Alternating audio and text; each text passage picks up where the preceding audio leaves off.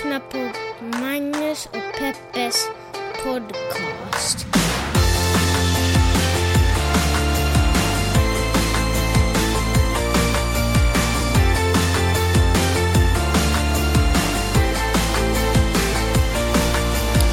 Hallå internet och hjärtligt välkomna och god jul på er också. Tänk, här sitter vi två vanliga muppar några dagar efter julafton med mikrofon mellan oss och eh, så gör vi någonting som kallas för podcast.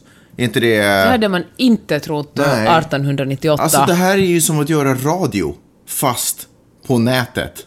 Alltså Skulle man kunna säga att crazy. det är som att blogga fast i öronen? Ja, det är helt sjukt. Helt sjukt att vi, eh, att vi har möjlighet att göra det här. Och, eller har vi möjlighet att göra det här? Ja, men det har vi väl. Vi gör ju det.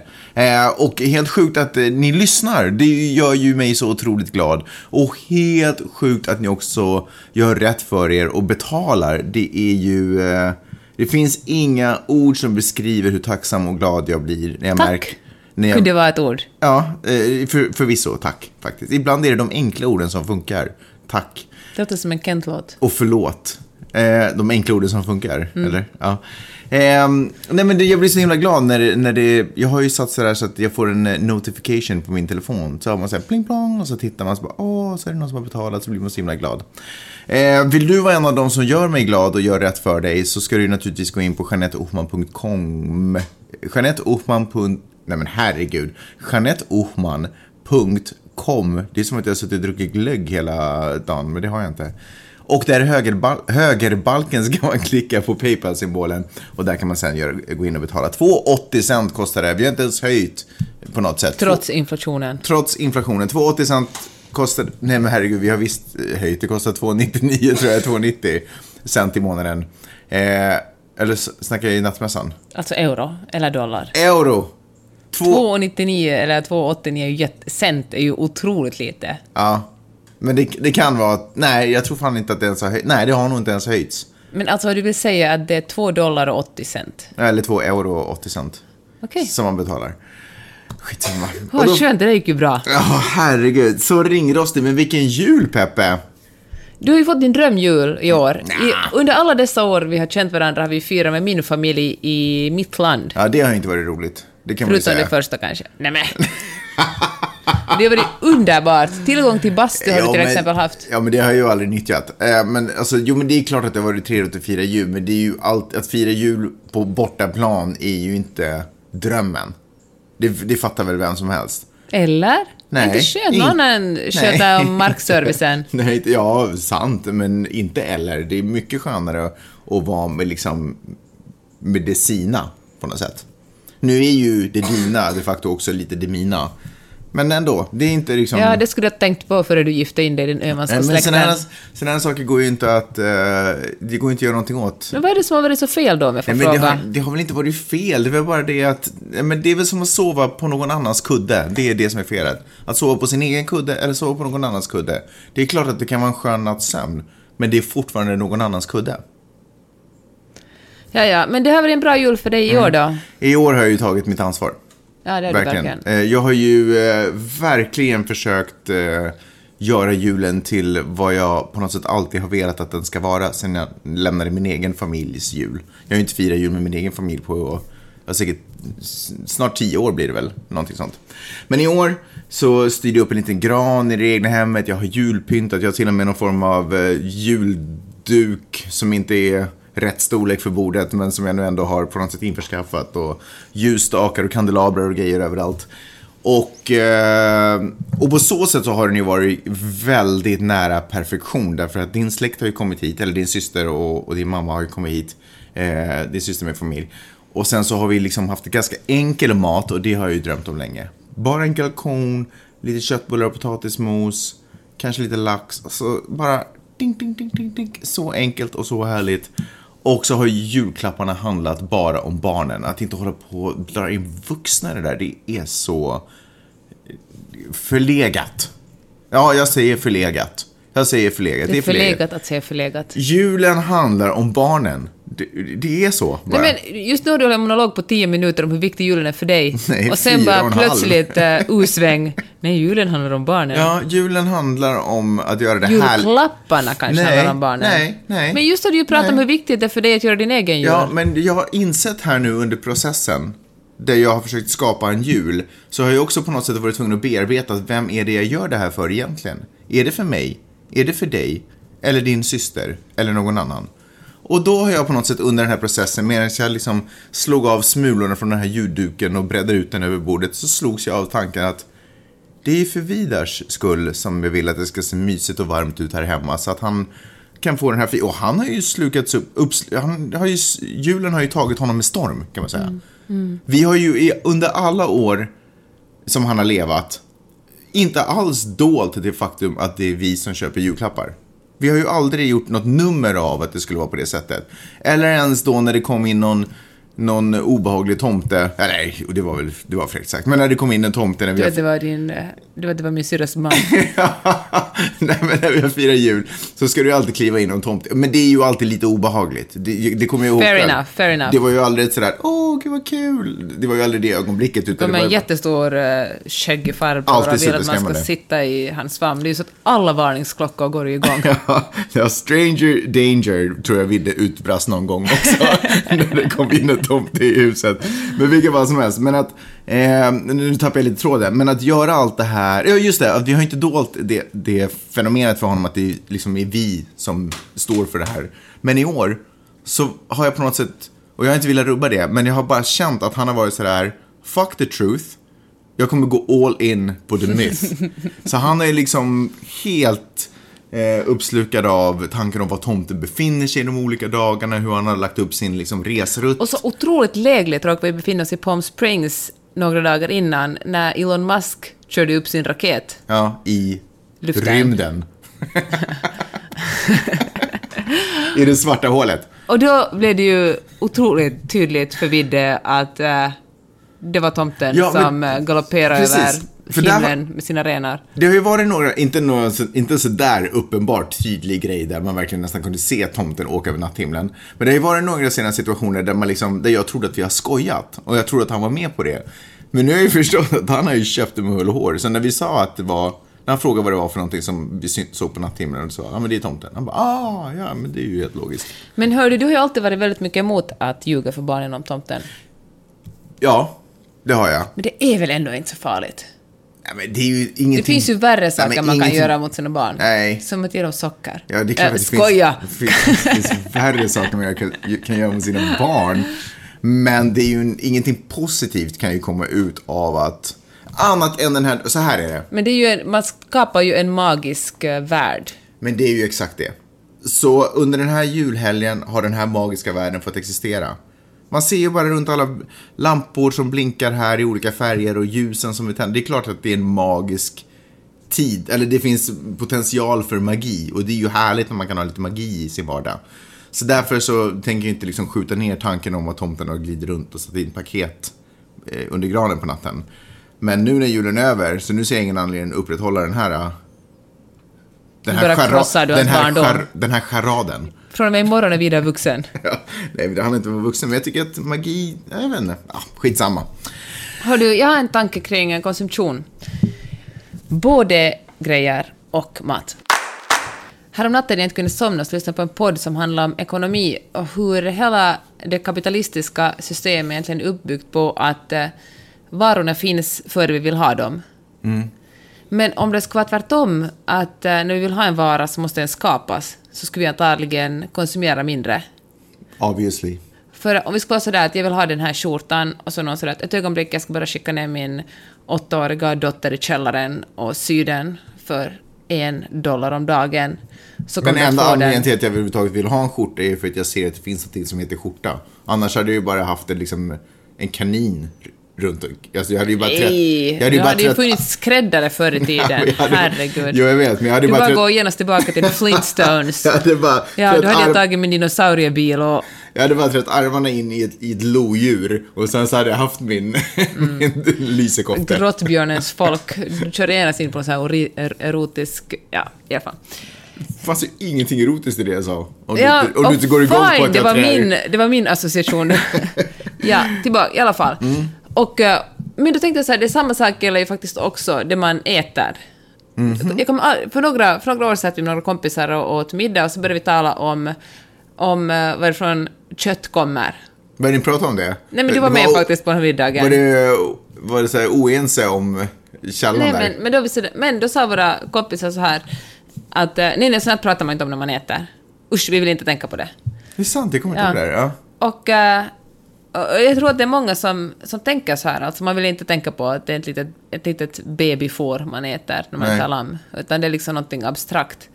Men om, om, det här, om det här omvända, om man liksom förändrar kapitalismen så här, om man säger att man gick på restaurang och sa man att ah, jag vill ha lammet, och så vet man att då går en person till bakgården och tar livet av ett litet gulligt lamm och steker upp det, då ska man kanske vänta med att beställa det och kanske ta in broccolin istället. nu vet jag ju att det finns, eh, alltså i skaldjurs restauranger så kanske man går och pekar på en hummer. Ja. Men, eh, men jag tänker att däggdjur ändå har liksom en annan sorts, eh, att man på något sätt känner... Vi har ju en annan feeling för däggdjur, det är det Ja. Och inte alla däggdjur, utan vissa däggdjur. Ja, det är också helt kulturellt. Ja. Men, eller den här lilla gulliga grisen, jaha, du ville ha fläskkotletter. Vänta, ska vi gå och mörda den?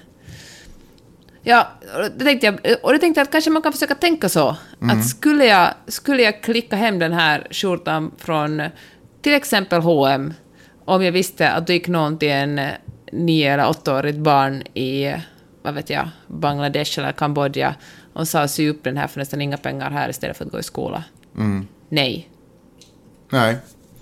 Nej, men så är Ja, det ju. Så det var en liten jag sysslade med natt. Men det där är ju hela kapitalismens snurra i att skapa ett behov för de produkter. Man kan komma på vilken produkt som helst. Eller ett begär kanske till och med. Ja, men ja, eller ett behov, eller ett begär. Beror lite på vad det är förstås vad det är för sorts produkt. Men att man kan i princip skapa vad som helst. Och sen om jag bara lyckas motivera och förklara för dig varför du behöver den där så har jag liksom redan vunnit. Jag tog någon kurs på USC som handlar om precis det här och det handlar om hur man skulle få folk att köpa större hus. För större hus var dyrare, för tidigare hade man trängt ihop sig på liksom, i mindre hus.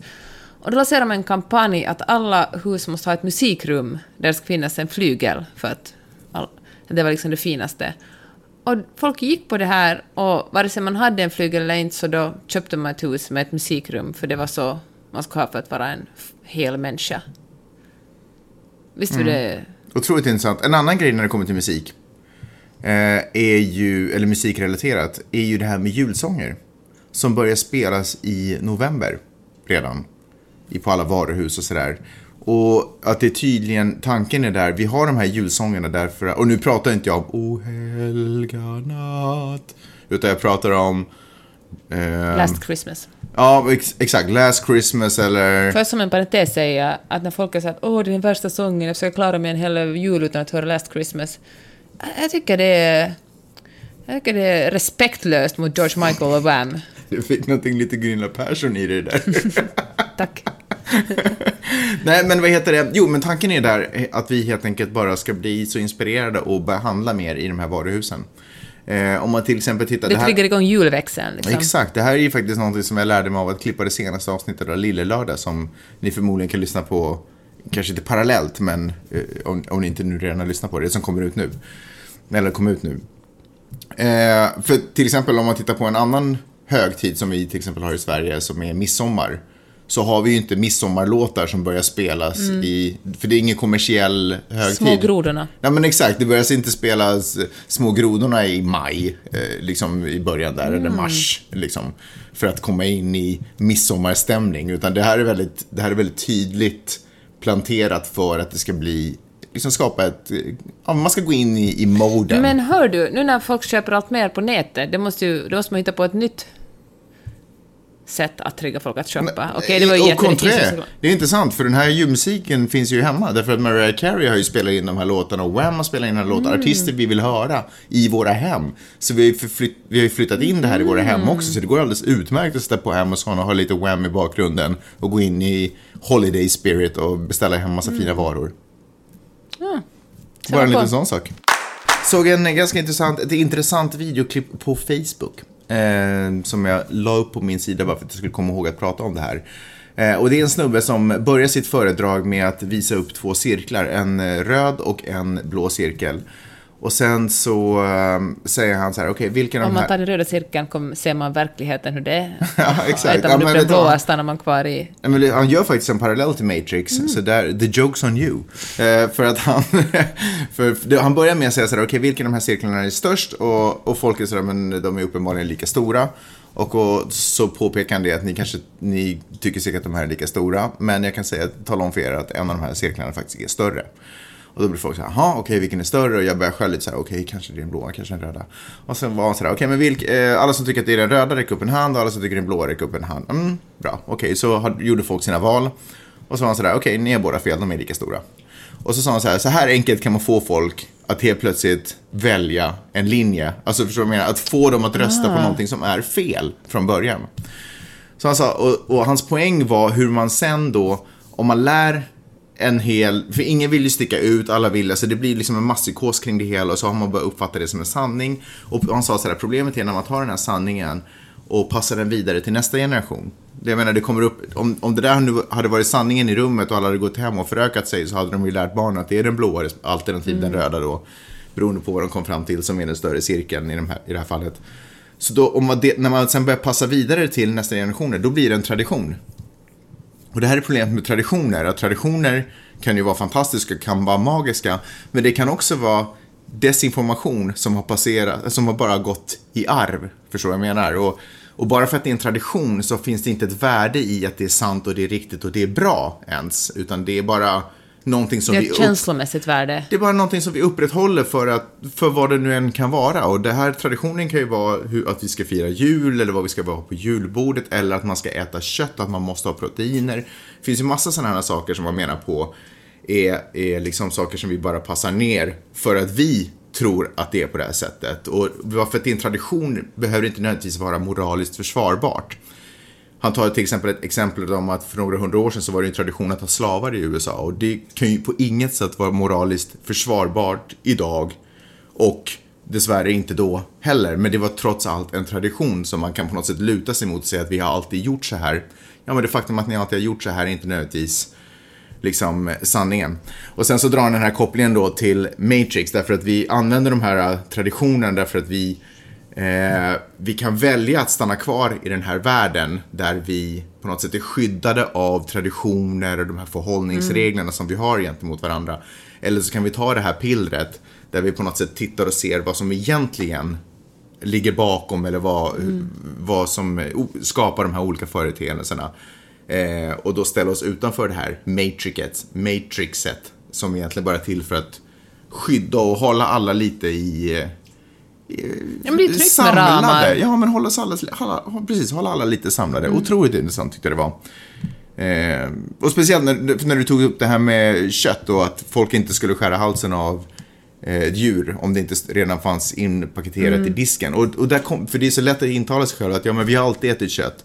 Ja, fast det, också, det vi också gjorde när vi åt kött var att vi gick ut i skogen och så tog vi en bäver i nacken och, och tryckte kniven i den och så gick vi hem och lagade den. Och så levde vi liksom med vi levde med den vetskapen om att vi tar djurs liv för att vi ska kunna få mat på bordet. Att vi gör ju inte det, så det är liksom inte, vi har inte den traditionen. Nej, men så finns det ju liksom hinduer och buddister, jag menar. Uppenbarligen, precis. Men då kan man välja att man inte tar det här pillret och bara lever och lutar sig tillbaka mot, att vi alltid gjort så här. Eller så kan man se sig om omkring i världen och se hur andra människor har löst samma problematik. Han tog just också upp det här exemplet med hur vi, vi på något sätt tycker att det är helt naturligt att äta gris, men tycker det är förkastligt att äta hund, till exempel, vilket vi tenderar, tenderar att göra i västvärlden. Och det finns ju ingen rim och reson i det egentligen. Vi tycker att hundar är gulliga och vi tycker att... Ja, det är en inlärd grej att Det är ju det. helt klart en inlärd grej. Det är bara någonting som har gått från generation till generation och så har vi på något sätt lutat oss mot att det är moral. Eller vi, vi, vi skapar en moral kring det och vi skapar en förklaring kring det liksom. Hör du på tal om eh, slaveriet så lyssnade jag på en annan podd också i natt som handlar om hur ursprungsbefolkningen Du i gör, gör USA... jättemycket poddar på nätterna. Nej men lyssna! Någon, jag måste ju ta in information för att ha något att prata om i den här podcasten. Okej, ja. och, eh, och så lyssnade jag på att alltså ursprungsbefolkningen blev ju också, betydligen också utnyttjad som slavar väldigt Mm. mycket i USA. Det talar man inte lika mycket om. Och uh, hela, jag tror att 20 procent förresten av Västafrikas befolkning försvann under den här tiden. Oj. Fatta vilken Jeez. mängd. Ja. I alla fall. Men det sa de så här att då var faktiskt eh, kvinnor och barn värdefullare än män. Mhm. Eftersom kvinnor användes uppenbarligen, eller såklart, också som sexslavar. Och, eh, men också för att de kunde reproducera sig. Och då kunde man få ännu fler. Det var liksom en bra investering, för då kunde man få ännu fler slavar. Mm. Just det. Och Men barn barnen, då? Ja, men det var lättare att de var, liksom satt, var inte så motsträviga. De, de liksom, Mm. eh, kunde ty sig till sina slavägare och liksom, då kunde man liksom uppfostra en helt ny generation av slavar som inte hade något minne av ett annat liv. Just det, medan män var lite stingsligare då och svårare. Ja, men då, ni kan ju, till exempel så kan ni ju inte göra barn. Nej, eller ja, eller nej, Nej, eller ni kan ju inte skapa ett barn. nej. Och så är ni ju... Ja, ni är ju lite jobbigare att dras med allmänt. det stämmer. I den här podcasten har vi talat ganska mycket om manlig vänskap och hur kvinnor är bättre att upprätthålla sociala relationer än män. Och eh, då läser jag om hashtag killmiddag. Har du hört talas om det? Nej. Du ser så rädd ut. men men är, det alltså, är det här typ engelska och svenska att man ska så här, döda middagen, eller hur? Va? Kill, kill middag? Ah. Nej. Jaha. I alla fall. Det nämnde, och det är inte en herrmiddag, utan killmiddag är när ett begränsat antal män träffas, äter och talar om kärlek, känslor och sex. och... Varför skrattar du? Varför skrattar du? Vad är det här ett Vad är det för fenomen? macho-reaktion? Gud, det lät bara så jävla Lägg tråkigt. ner i ishockeyklubban. Nej, inte alls så. Jag är helt med på det. Förekom, det är inte ovanligt att det förekommer heller när män är ute, men det lät så jävla tråkigt att ha det som en utstuderad plan. Och så lagar man inte heller, det är inte sådär som eh, män går ju, utan att generalisera nu för mycket, går ju ofta in och sådär att åh vi ska ha middag, då ska jag laga det finaste och det mest, eh, vet du, vilken- specifika maten på jorden. Vilken otrevlig tanke. Nej, men det det liksom, jag kan ligger fokuset på att skryta om vilka avancerade recept man kan, utan istället så äter man något enkelt, beställer pizza, och så har man liksom, pratar man om det man kom överens om. Det man har kommit över. Gör ni tjejer sådär också? Nej men för oss kommer det naturligt, vi är ju vana att tala om känslor och sånt med men det gör varandra. väl vi också? Really? Ja, really. Det gör vi ju När verkligen. talade du senast om känslor med någon av dina kompisar? Nej men herregud, vi pratar om det varenda gång jag hänger bara med snubbar, fast vi pratar om det på ett lite annorlunda, möjligen lite annorlunda sätt. Jag vet ju inte ens hur ni pratar om det. Jag tror att vi är kanske lite finkänsligare när det kommer till att prata om våra känslor. Och sex. Nej, sex, det behöver man inte prata med folk om. Vad ska man hålla på och sitta och prata om sex med folk för? Ja, men det är viktigt att tala så Nej, det är inte viktigt Det är att prata om klart det är sex. viktigt att Nej. tala om sex. Det är viktigt att ha och det är viktigt att titta på, men det är inte viktigt att prata om. Men herregud, det är klart det är viktigt att tala om sex. Varför då? Ja, men om du får all din information om sex från porrfilmer, det är ju katastrof. Ja, på 70-talet, men de var mycket mer, eh, de var mycket mer naturtron, eller vad heter det, genuina då, eller vad man ska säga. Ja, men i alla fall, initiativet killmiddag, alltså jag tänker, den hade Nej, men en- vänta, nej men helt seriöst, varför är det viktigt att snacka om sex?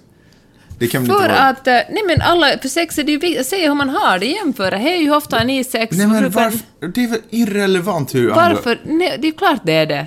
Ja, Att det irrelevant inte, nej, ja. att det är viktigt menar jag. Nej, hur? För att veta... Det enda som är, det enda, om du frågar så här, okej, hur ofta har ni det? Och så, den, och så säger de med ett högre nummer eller ett lägre nummer, är ju att det enda är bara så här, shit. Eller andra är så här, huh. Men så är sitter ni inga- sex personer vid bordet och så alla att jaha, vi rör oss, ja. Nej. Eller ska man tala, nej det är okej. Jag hade Nej. också en sån period med min fru efter att vi hade fått Men barn. vet du vad som är assholigt i det där? No. Det är att folk kanske har olika relation och eh, inställning till sex, men när man sitter i en grupp kvinnor så sitter och skryter om hur, hur lite eller mycket de har sex, så blir det som att det läggs någon form av så allmän ribba på hur, vad som är normalt och vad som inte är normalt, istället för att man tillåter människor vara Det kan man också tala om. Det kan man till exempel börja med Ja, att men tala om. Att vi lägger ingen ribba, med. tala om att lägga ribba på vad som inte. är normalt. vad Nej, vet du om nej. den saken? Nej, det är för- klart vi talar om sånt också. Nej, det är inte okej. Du vill alltså aldrig tala med sex med någon, om sex med någon? Det är inte okej att sitta och hålla på och prata om, Alltså, du är så spe, pryd. om specifik Det är, så, det är så konstigt, Magnus. Du är annars så Man öppen och liksom en sån um, mjuk och varm Det handlar väl inte om att vara man, pryd, det men, handlar väl om att vara lite känslig. Alltså lite... men ärligt talat, Magnus. Du tycker Sitter- ju att det är lite pinsamt. Sitter du, sitter du och pratar om vårt sexliv med främmande människor? Nej, mina Vadå vänner. nej? Vadå med mina vänner? vänner, inte med främmande Vadå människor. vänner? Vilka vänner? Med Sissan till exempel. Du blev... Sissan? För att nämna någon. Sitter du och snackar om vårt sexliv med Sissan? Såklart. Men det kan du väl vä- vara vänlig att upphöra att göra? Varför det? Nej, men vad har hon med vårt sexliv att göra? Men alltså jag talade ju ur mitt perspektiv. Jag ja, hänger men inte ditt ut det på något sätt. perspektiv är ju inte... När vi har sex så är ju ditt perspektiv inte hemskt långt ifrån mitt perspektiv. Ja, men jag tycker det är viktigt att man ska tala om allt. Detsamma gäller Nej. också känslor. Varför känner Ja, jag så det är här? en annan sak. Det, Nej, de, det, går, det hänger ihop. Nej, alltså, känslor inte och sex. Nej, nu men jag upp- det där är ju de kan hänga ihop. Varför Det är det? ju supertaskigt. Det är väl ingenting superhemligt med sex? Det är typiskt det att ha en sån här inställning. Åh, det som sker under täcket i sovrummet får Det aldrig... kan väl få vara där? Det är ju någonting mellan dig och mig. Det är ju en pri- privat sak. Det, det är ju anledningen till att vi inte har det på balkongen eller på gator och torg. Därför att folk har inte riktigt med det att göra. Och det är också anledningen till att man inte ska hålla på så här, ursäkta, ligger du med killar eller tjejer? Därför att det har inte du riktigt med att göra. Nej, men jag tror faktiskt att det kan göra gott för killar, speciellt killar att tala om sex också. Nej. Vad är okej, vad är inte okej? Speciellt med, jag menar, som ni håller på, hashtag gör inte alla män, Nej, men, men en lyssna, stor del av er lyssna. har ju en väldigt förvriden Men syn lyssna, på, vi tar upp sådana saker. Till exempel, på tillgången till kvinnors kroppar. vi pratar om sådana saker. Många av er kollar på för mycket porr gud. och sätter ribban Många och normen av er där. kollar uppenbarligen för mycket på porr. Det är ju, vad heter det, det vi kanske gör till exempel, senast det kom på tal var i och med Weinstein-affären. Då kan vi sitta och, och prata om, herregud, vad tänker en sån snubbe, bla bla. Då, då pratar man ju om det liksom ur ett personligt perspektiv, men om med ett tema så att säga. Det här är ingen som räcker upp handen och bara, nu skulle jag vilja berätta hur det är att ha sex med min fru. Man bara, det, det, det är väl ingenting som jag behöver veta.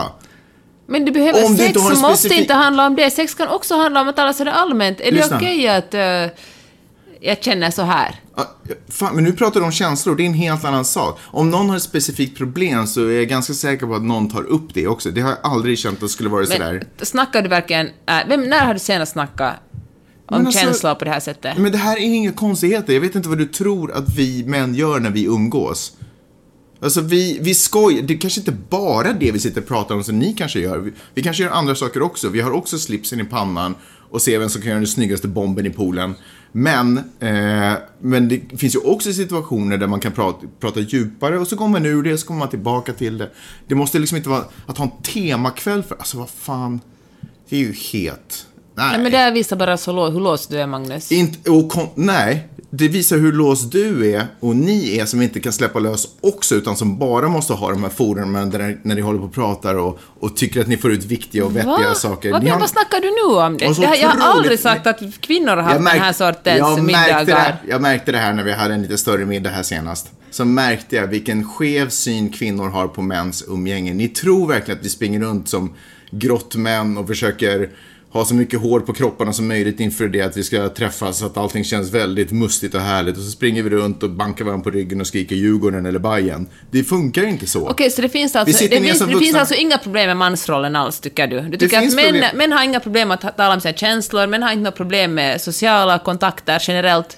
Eh, Möjligen kan, jo, så är det ju förstås. Men eh, när du tittar på mig eh, och pratar om de männen som jag umgås med så ska jag inte säga att vi har det. Jag skulle säga att vi pratar, när vi träffas... Men kan du sträcka det så långt? Okej, ni är unikum som kan tala om era... sällan. Som ni kan... Ja, ni träffas nästan aldrig. Nej, ja, det är väl för sällan. Det kan man, men generellt är ju... Sluta smaska Ja, på choklad här. jag blir så upprörd, jag måste få Ja. choklad i mig. Men det finns uppenbarligen ett problem med mansrollen. Ja, och sant. mäns inställning till kvinnor och kvinnors Ja, kroppar. Och enough. Mm. jämställdhet. Därför är sådana här killmiddagar viktiga. I en safe space där man vet, hej nu ska vi tala om det här, vi ska inte skoja bort det, vi tar det här seriöst, vi talar om jämställdhet. Vad betyder jämställdhet för mig? Vad betyder... Varför känner jag som jag gör? Känner jag mig ensam? Känner jag mig uh, omanlig? Vad är det att vara omanlig? Vad är det att vara manlig? Ja, men du kan, man kan inte... Vet, det funkar inte så. För de männen som har problem med att prata så med varandra, de kommer inte att ta det här rådet och sätta upp en lista. bara, men "Hej, någon måste nu-" kanske börja. Nej, det funkar inte så. Men, och dessutom så har väl olika människor överhuvudtaget, överhuvudtaget olika, olika behov av att ventilera och uttrycka sig och Eh, och det kanske man kan väl ge lite utrymme för. Det är väl bättre överhuvudtaget att männen kommer samman och kanske får ventilera saker och ting så att det bara kommer ur dem och inte bara sitter hemma och puttrar. Jag förstår inte skillnaden mellan det jag sa och det du sa.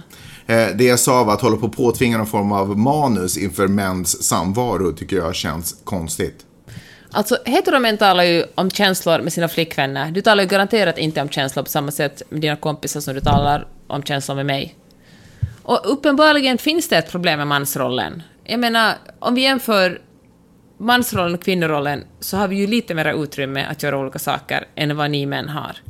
Och vi kvinnor, vi liksom uppfostrade att vi vet hur man talar om känslor och tar andra människor i, i beaktande och uppmuntrar varandra och är snälla och sociala och upprätthåller, men upprätthåller sociala kontakter till exempel.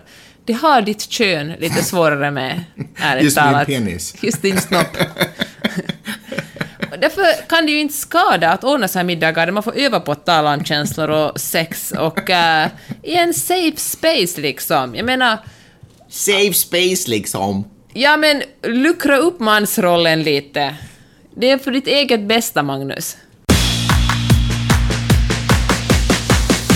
Hej! Har du frågor och kommentarer så kan du mejla min mamma och pappa på Magnus och Peppe snabel gmail.com.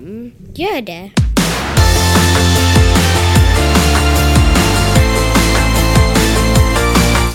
Följ min sons råd och skicka in era frågor och dina, era kommentarer till eh. Det är så himla roligt att läsa. Och det, jag menar, vad fasiken. Om ni skriver upp på Facebook, också superroligt. Vi läser ju där också. Eller på Peppes, din blogg. Peppe, du, din blogg. Men eh, som sagt, jättekul när ni hör av er så fortsätt gärna göra det. Och så, får- och så gå gärna in också på iTunes, prenumerera så att ni alltid får podden in i lådan. Och eh, skriv gärna en recension, fem stjärnor och så skriver du något snällt där. Så att, eh, Om du redan har gjort det, tipsa en vän om du redan har gjort det skulle jag först vilja säga tack Peppe, så där kräver mer, mer, mer. Men jag säger Ja, tack så hemskt mycket för det. Peppe, vad mer ska vi snacka om? Jag är inne på dn.se och så säger jag en uh, advertorial, alltså en annons som är som ändå ser ut som en artikel, som Postnord har köpt. Och den både roar mig och oroar mig, för den är, den är otroligt gullig. De har alltså köpt någonting som ska se ut som en nyhet, där rubriken är Postnord pustar ut. Våra planer har hållit. Det är ju väldigt gulligt. Det är fint. Det är så här, Peppe Öhman pustar ut. Julen gick bra.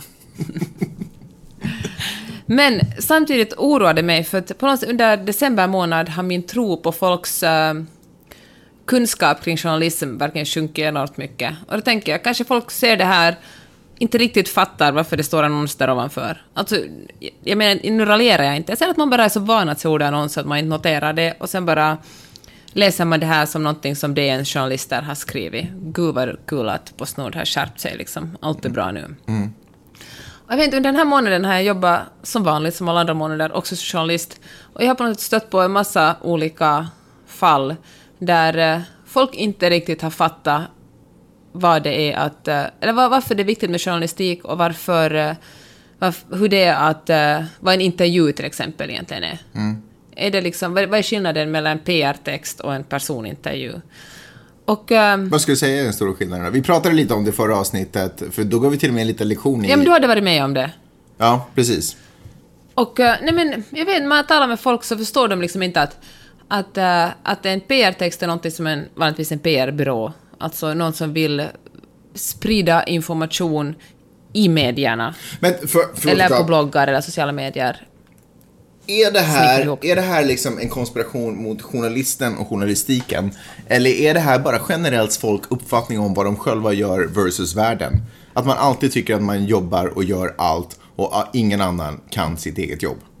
Alltså jag talade om det här med min syster som är gymnasie och högstadielärare. Och hon sa att hon, hon drar kurser i mediekunskap. Hon super, liksom, det är den första kontakten som de här barnen får med vad journalistik egentligen är, om de inte talar om det hemma. Och hon sa att hon börjar med att alltid säga det här. Den dagen ni blir intervjuade kommer ni inte att känna igen er själva.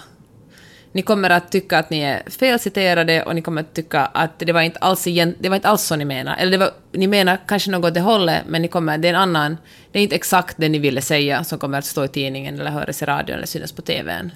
Var, varför då? Det låter ju konstigt i och för sig, men varför då? Det är för att man alltid har, man, när man, kanske mest med en tidningsintervju, så kanske man har ett tonläge, kanske man skojar om någonting och så lyfter journalisten upp det som ett citat. Och så verkar det mycket mer definitivt eftersom man kanske har sagt det med glimten i ögat. Eller så, lyfter eller så har man en längre intervju och så lyfter den här intervju, intervju, journalisten som intervjuar en upp sånt som man inte tyckte var lika viktigt som någonting som journalisten kanske lämnar bort som man tyckte var, själv tyckte var jätteviktigt. Alltså jag kan ju inte känna igen det där. Men givet att jag liksom har jobbat med, eller liksom jobbar med Nu kan jag media. tänka att syrran kanske vet du, drar det till sin spets för att få fram en punkt, Ja. alltså en poäng. Ja, men jag tycker ju att det är nog ett misslyckande för journalisten om den som intervjuar inte alls känner igen sig. Eller Inte bara, alls nu kanske eller bara tycker sig vara felciterad. Det är ju, det kan ju inte vara bra. Men det är ju en annan sak att vara felciterad. Ja. Alltså de flesta intervjuer, eller många av dem, så låter det som en journalist låter man ju ändå person man intervjuar läsa igenom citaten och Ja. säga är det korrekt, sa du så här? Men det är ju ändå en, en uh, nyhetstext är ju inte ett språkrör för en, en person som blir intervjuad. Inte. Tvärtom är det ju journalisten som, ska, som har en, en vision om jaha, jag vill göra den här, den här, eh, det här reportaget, den här intervjun av en orsak, för det passar in i det här sammanhanget. Och gör den med sig själv som ett filter. Det är ju inte så att den personen som blir intervjuad så kommer använda en, en radiokanal eller en, eller en TV-kanal eller en tidning som, som en, eh, som en eh, PR-maskin, eller, som, eller verkligen ett språkrör för sig själv. Det är ju inte den som ska sätta agendan. Nej. Jag tänker så här, om man faktiskt, om, om man faktiskt inte känner igen sig i en artikel som är skriven, eller om man inte känner igen sig i en radio, ett radioreportage som är gjort på en, eh, men allting ändå stämmer där, då har man ju en felaktig självbild. Alltså förstår du vad jag menar? Då tror man ju, då måste det ju handla om för att man tror att man ger en, att man utstrålar någonting annat än vad man egentligen utstrålar. Och då borde man ju bara check yourself. Alltså då tycker jag då är det ju vilken ynnest att få bli intervjuad och få det, livet. För tänk att gå omkring på stadens gator och tro att man utstrålar någonting som ingen annan ser. Förstår du vad jag menar? Ja, Alltså jag tycker att det finns, det finns ju en tvåvägsgrej där. Det är klart att journali- jag menar, det är ju journalistens jobb att, att berätta någon annan människas historia. Men, fast det om man gör en personintervju, vilket jag ofta gör, då är det ju en... Då är det ja, ju men eller att berätta ett falls historia, ett, ett case historia. Att på något sätt att beskriva eh, en händ, alltså beskri- beskriva någonting som har hänt, vad fan vet jag. Mm. Men det kan ju också vara att det är en person som har utfört någonting eller som gör någonting som är anmärkningsvärt som man på något sätt vill lyfta fram för att antingen har journalisten en tanke om att detta kan inspirera, det här är otroligt ves- relevant eh, konsumentinformation som större samhället kan liksom nyttja av att veta om att det existerar, eller vad fasken det än kan vara. Men om man liksom inte har koll på hur det låter, det man säger, så måste man ju börja jobba med den grejen. För då har man ju ett kommunikationsproblem också. Och kommunicera är ju någonting man inte bara gör med journalister, det gör man ju med alla människor. Så om, om jag kommunicerar med andra människor och de inte, alltså, ofta får man ju inte den feedbacken. Eh, så, men det tycker jag, det, det är ju lite allvarligt. Det kan, man ju, kan ju vara värt att kolla upp med någon. Eller, du vet, berätta en historia, spela in en historia på band och lyssna på den efterhand och se hur det blev. Jag frågar på Twitter av mina journalistkollegor vem, om hur de brukar göra. Brukar de eh, låta de personer de har intervjuat läsa igenom texter eller lyssna igenom radioklipp? Och då sa nyhetsjournalisterna sa att eh, ganska sällan. Ibland eh, typ säger att du har tio minuter på dig att reagera på det här för sen går det ut. Och eh, de som radiojournalisterna sa, ja, så sagt är sagt liksom. Jag har det på band. Vad, absolut. vad ska du sa så här. Att, va- varför ska jag liksom klippa bort det? Ibland kanske det sker missförstånd, men ja. Jag skickar inte ens alltid det till folk som jag har spelat in. Ibland, om jag kommer ihåg, men det är ingen prio för mig. Nej. Jag säger så här, du, du kan lyssna på det sen. Jag Ja, brukar säga ja. när det spelas upp så de kan höra det, Ja. liksom när det går. Jag brukar faktiskt nästan alltid låta folk läsa igenom minst citaten, men oftast en, en stor del av texten. Men då känner jag faktiskt också att det liksom naggar lite på min journalistiska integritet. För att eh, då finns det... De som är vana att bli intervjuade har aldrig några kommentarer. De som, är, de som jag ofta gör intervjuer har liksom nästan aldrig något att säga. De som är lite ovanare att bli intervjuade, de kommer ofta med kommentarer och vill liksom ändra det ena och det andra. Och då känner jag att, att ehm, då blir det ju också, jag vill att de ska känna att det blir rätt, men samtidigt så vill jag inte heller, känns det som om, om eh, ja men som det liksom naggar lite på min journalistiska integritet. Mm, jag förstår. Ja, men, men det ska du inte göra. Det, du måste, det där är ju någonting som du måste ta tag i själv också som journalist. Det problemet kan ju inte du ha när du intervjuar folk och du inte känner att du kan leverera den produkten som du vill leverera för att intervjuoffret har... För ärligt talat, jag, jag är verkligen en väldigt rättvis journalist. Om Ja. jag får säga det själv. Det kan du väl säga själv. Men vad tror du om tanken om att det här är inte en konspiration mot journalister och Nej, journalister? men det tror jag verkligen inte. Jag tror det bara handlar om okunskap. Jag tror Ja. verkligen inte att folk eh, hatar journalister, förutom kanske presidenten i det här landet och liksom folk som tror på honom. Jag tror bara att, att det handlar om okunskap. Folk, folk liksom, jour- journalisterna har kanske varit dåliga på sin egen PR, att berätta vad det handlar om att göra journalistik. Och sen har det ju spridit sådana här grejer och det kommer ju... Ja. Ja, det har du kanske rätt i faktiskt, att speciellt under det här året hade ju spridits en massa skit om journalister. Ja, men inte bara under det här året. Men jag tänker liksom... Liksom skvallerpressen har ju på så sätt gjort lite journalistiken en otjänst genom att liksom haka på rykten och skriva om rykten som kanske kändisar som har en, en stor följarskara redan innan eh, inte tycker att det har varit speciellt roligt. Och så har kändisarna kunnat gå ut till sin egen ska, skara och säga sådär men det här är ju, nu är de ute och cyklar de där jäkla journalisterna. Fast det kanske till och med ibland var sant men det Ord mot ord, liksom. Ja, precis. Men det låg bara inte i kändisens intresse. Och då har man liksom, med år så har man kunnat mata den här myten om att det journalister skriver, det behöver inte nödvändigtvis vara sant. Vilket är ju inte helt schysst och helt Nej. sant det heller. Och sen faktiskt. finns det ju också journalister som inte är så bra och inte är så bra på att kolla källor och som får saker... Som, och, och journalister är också bara människor, ibland skriver man fel. Grejen är Ja. det att då går man ut med en rättelse. Precis, och hemskt sällan har ju en tidning publicerat någonting osant och det bara har gått okommenterat förbi. Och att det inte, precis som du säger, antingen skulle ske någon form av rättelse eller någon personlig ursäkt eller vad fasiken som helst. Men, eh, men sen är problemet att när någon bara säger sådär, ja ah, men det där är inte sant. Så då blir det som att då är det allmänt inte sant det som skrivs i tidningar fast det kanske bara var en specifik liten grej som en journalist skrev eller kanske till och med en praktikant skrev en dag. Du vet, alltså man vet ju aldrig liksom... Jag tänker på den där, eh, jag tror det Washington Post-journalisten som var nere i Florida när Trump hade någon slags rally. Och stod här, hade tydligen tagit en bild innan arenan hade fyllts med folk. Ursäkta det vidare som hostar i bakgrunden. Innan arenan hade fyllts med folk och lagt ut den och sagt att Så här många människor är där. Ja. Och uh, tydligen hade det kommit fler, jag har faktiskt inte sett några bilder på att det skulle finnas fler människor där. Men då hade Trump krävt att han ska få sparken och sagt att det här är typiskt journalister ljuger. Och han hade ju faktiskt, jag vet inte om han är bara suspended, alltså med avsatt på viss tid, han verkligen måste gå helt från, från Washington Post. Men det är ju inte bra, för den delen av historien faller ju oftast bort, att journalister också får straff. Ta och- konsekvenserna. Ja, precis, och blir avstängda och, och, och allt sånt här. Eh, så den, den storyn kommer ju sällan fram, utan det kommer bara fram en bekräftelse på att en journalist har ljugit, alltså är alla journalister otrovärdiga. Eller vad man nu säger. Hör du, The Nieman Lab, som är en eh, journalistisk... eh, Vad heter det? The Nieman Lab. Li- Nieman Lab. Ja, som Okej. är ett... eh, vad ska, är det en tankesmedja kanske för journalistik? Eller, jag så skriver i alla fall om vad som pågår i journalistiken. De har frågat en massa, en massa, massa amerikanska och kanske också andra journalister om vad de tror att kommer att vara 2018s eh, största frågor och eh, vad som kommer att hända med medierna 2018. Vill du höra några? Ja. Eh, en grej är det att eh, svarta kvinnor kommer att få berätta svarta kvinnors historier. Det kommer inte att vara vita människor till exempel som talar om rasism och feminism, utan det kommer att vara... Folk, man, får berätta, man får synas i media för att berätta sin egen historia. Kanske det är också... Ja, nu säger jag så här, det är kanske folk...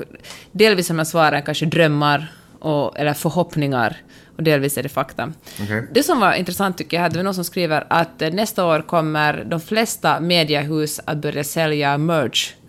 Alltså börja sälja grejer för att kunna finansiera det de sysslar med. För det kommer inte att räcka med att bara folk är så dåliga på att betala för innehåll. Okej. Inte den här podden. Men, Snygga liksom New York Times eh, men jag tänker, jag prenumererar ju på... Kanske ett par, kanske ett par, Washington, kanske ett par HBL-brallor. Ja, men det har ju HBL gjort länge. Den här, Byxor? Vet, nej, men här t-shirts, Rakasto Suomenruotsalaisen, Ja, okej. från 90-talet. Men den hänger kvar, folk älskar den så mycket.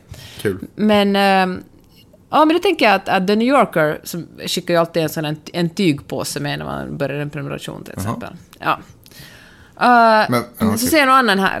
ehm, att eh, nästa år... Förlåt, men det skulle ju vara kul med Alltså en del journalister, speciellt på New York Times, nu kan ju inte jag de namnen i och för sig, men är ju liksom verkligen superkända. Eh, för de är ju så, och speciellt i USA. Maggie Habermas, hon heter. Alla är ju så otroligt duktiga på namn här i USA också, så de har ju verkligen Ja. profiler. Så det skulle vara kul med liksom actionfigurer. Men Vidar, är det okej Vidar? A little coffee. Lite kaffe? Okej. Ehm, eh, men eh, sk- skulle det vara kul med actionfigurer av journalister, till exempel? Ja. Du, jag menar, du är ju lite av en eh, HBL-profil, inte den enda, men eh, så, det skulle vara kul med kanske en, man kan köpa en Jeanette Öhman eh, figur, till exempel. I alla fall. Åtminstone borde ju alla chefredaktörer finnas som samlar objekt, så man kan ha hela längan av chefredaktörer för Husis. Fast de finns också så kort tid, så man är bara sådär... Det var inte Ah, men ja. men ska- Ah, men så- vilka rariteter det är. De Ja, som bara är två månader där. Ja, exakt. Har du fått tag på Jens Berg? Bara, Nej, shit, den tog slut direkt. Det är svårt. Ja. 20 år senare säljer man dem för, jag vet inte, Men sen 10 som miljoner. Mumin-muggar, liksom att de, eh, man, man kan få 1999 års eh, chefredaktör för Hufvudstadsbladet. Geni, Magnus. Ja, herregud. I alla fall. Ni börjar inte göra det utan de kontaktar mig för jag vill ha någon form av royalty Ja, ja, ja. Hör du, uh, någon annan säger så här att snart räcker, nästa år räcker det inte längre med att vara transparent om hur man gör sitt jobb, utan journalister måste också bli transparenta med sina värderingar och varför de gör sitt jobb. Jag, tyckte att, du- jag tänkte att du höll på att säga att nästa år räcker inte med att man är transvestit. Men det sa inte det. Ja, Okej, men eh, förlåt, nu missade jag för jag var så fullt Nej, men herregud, dåliga- gjorde en transfobisk vits. Ja. Ja. nej, jag sa bara att Det räck- det räcker inte med att vara transparent som journalist, utan man måste också bli transparent, alltså transparent med sitt arbete, utan man måste också vara transparent med vem man är och vilka värderingar man har. Ja, varför är inte det sant? Men jag tänker så här, är, ja, hur... Ja, Förut kanske- visste man ju lite det, för det antingen var det en liberal tidning eller så var Mm. det lite en vänstertidning eller högertidning. Fast jag tänker att det är klart att ingen journalist är helt ett vitt papper objektiv. Ingen människa kan ju vara helt objektiv. Men man kan ju sträva till att göra obunden journalistik i alla fall. Och journalistens yrke, alltså ens, till ens yrkesbild hör ju att vara obunden. Och då blir det Jo, men kanske vi är ju ändå färgade av man... vår... Nej, men fast, jo, det är klart, man kan, man kan ju ändå vara obunden. Man kan ju vara... Rösta vänster men vara obunden när jag gör mitt jobb. Men, men det kommer ju... Det är ju omöjligt för det att inte på något sätt lysa igenom. Vare sig det handlar om hur jag, hur jag väljer frågorna, vilka jag väljer att intervjua, vilka, vilka sorts saker jag väljer att prata om i artiklarna, vilka fall jag väljer att Ja, men ta, det är intressant. Var det Kit som gjorde? Någon, någon, något mediehus gjorde det, tycker jag, förra Ja. året. Berätta varför de gjorde den här historien. Det är ju intressant, tycker jag. Ja, men det tycker jag är väl, det Det, är väl inte det är ju att sätta ett sammanhang, men det är kanske inte exakt samma sak. Kul också om det kan spridas så man får reda på att de faktiskt är nazister, de som till exempel skriver för Breitbart eller de som skriver för Mm. andra tidskrifter i Sverige och sådär. Att alla kunde vara lite mer öppna vad de har för bakgrund så är det lättare att läsa av. Fair enough. Ah, Dessutom får jag bara säga en sak, jag tror faktiskt att det kan också vara otroligt konkurrenskraftigt om, eh, om eh, media blir tydlig med bakgrund och sådana saker. För då blir det så tydligt de som inte väljer att gå ut och skriva vad de har för bakgrund, ja, det är sant. tycker jag. Uh, video, och speciellt live-video, men det tycker jag man sagt i flera år redan. Du menar att videoklipp kommer bli populärt nästa år? Vad är det för någon Jag har hört om en grej som heter YouTube. Ja, exakt. Nej, men jag kan förstå det. Det är ju också, det är ju ett sätt att, eh, eller kanske det inte är det, men att uh, live, jag tänker vi gjorde så livestreams förra året från Women's March här i Los Angeles. Ja. Det är kanske något som folk gärna kollar på, eller när presidenten svärs in eller något sånt och kommenterar det samtidigt. ja, möjligen. Hör du, eh, Peppe, nu har vi nästan poddat här i en timme. Herregud. Du Så måste jag- åka till butiken och köpa vin. Precis, jag, jag måste fylla på för jag känner att under podden så har jag börjat nyktra till lite. Så jag måste försöka göra någonting åt det. Och, eh, men det var kul att vara tillbaka. Och jag hoppas så innerligt att ni alla haft en fantastisk eh, jul. För, Jag är så glad för att ni är med oss igen. Ja, för jag, jag kan ändå känna att jag tycker att ni förtjänar det. För det har varit ett tufft år. Det är lite kvar på året, snart är det nyår. Eh, och då jäklar smäller det. Eh, min mormor gick ju bort precis dagen innan eh, jul. Det var så otroligt sorgligt. Och jag kan faktiskt inte ens prata om det så mycket mer. För jag blir, jag bara känner hur min, vet du vad, min sorg, alltså det är konstigt att börja prata om det ändå. Men min sorg blir så här konstigt att jag kan inte prata. Alltså när jag blir ledsen. För att om jag pratar då är det som att det liksom bara så spyr ut så här ful gråt. Alltså jag får inte ut ord. Vissa, Ja, vet du vad du skulle gå på? En mansmiddag och prata om mina känslor. Ja. tack för det tipset. kanske vara lättare för dig att bearbeta dem i så fall. får jag bara säga en sak alltså, om det här? Jag vill inte skämta bort det, för det, är- det är, Jag skämtar faktiskt. det är Ja. verkligen otroligt sorgligt. Men jag tittade på en, någon form av dokumentärklipp eller någonting, där Snoop Dogg idag ska gå på sin, en av sina absolut bästa vänners begravning, nämligen eh, den, The Late Nate Dogg. Och eh, man ser att Snoop är så otroligt berörd och rörd av det här ögonblicket. Och han har liksom, naturligtvis sina solglajjor på, men man ser liksom att han liksom gråter under dem. Eller bakom dem. Och han ska kliva upp och hålla ett tal. Och han säger så här, okej, du vet, han börjar liksom hulka lite där på något sätt. Och sen så är han så här, okej, jag ska vara stark för dig. Liksom, och så ska jag hålla det här talet. Och så håller han talet. Och liksom, grej, alltså jag skulle aldrig greja det. Jag förstår inte, hur tar man sån kontroll över sina känslor att man faktiskt kan, när man är så ledsen, ändå kan föra ett, alltså jag, vet inte om jag är imponerad eller, jag fattar inte. För jag satt och snackade med min mamma och jag liksom måste efter ett tag sluta prata, för jag kan inte, jag får inte ut något ord. För om jag får ut Men ett ord kanske du bara, ska fulgröta ut det. ja, men det är inte så att jag inte har gråtit, men jag bara menar när man också vill kommunicera. Eh, Det var inte, alltså, jag, jag skäms inte för att vara ledsen, det är inte det. Men när man försöker också prata om saker och minnen eller vad som helst så får jag liksom inte ur orden för att då börjar jag bara gråta istället. Och det är, ja, jag bara undrar hur folk gör som samlar sig och håller tal på folks begravningar så det kommer jag aldrig klara av. Men hör du, sen när det har gått en liten tid och sorgen, jag säger inte att du kommer att befrias från sorgen, men när sorgen har lagt sig lite, då tycker jag det är viktigt att du pratar mycket om henne. Ja, kanske. Ja, vi får se. Ja, så är det. Livet går vidare. Och um, kul med en liten, en liten flicka i familjen som heter Maj-Lis i alla fall. Vem då? Alltså vår dotter. Ja, hon är fin. Ja. Hörni, tack så hemskt mycket för att ni har lyssnat den här veckan. Vi är tillbaka på, ska vi på fredag kanske? Ja, vi gör det. Ja, vi kör på fredag igen. Hej då! Hej då. Ha det så bra. God jul. Julen är redan över, konstigt. Ja.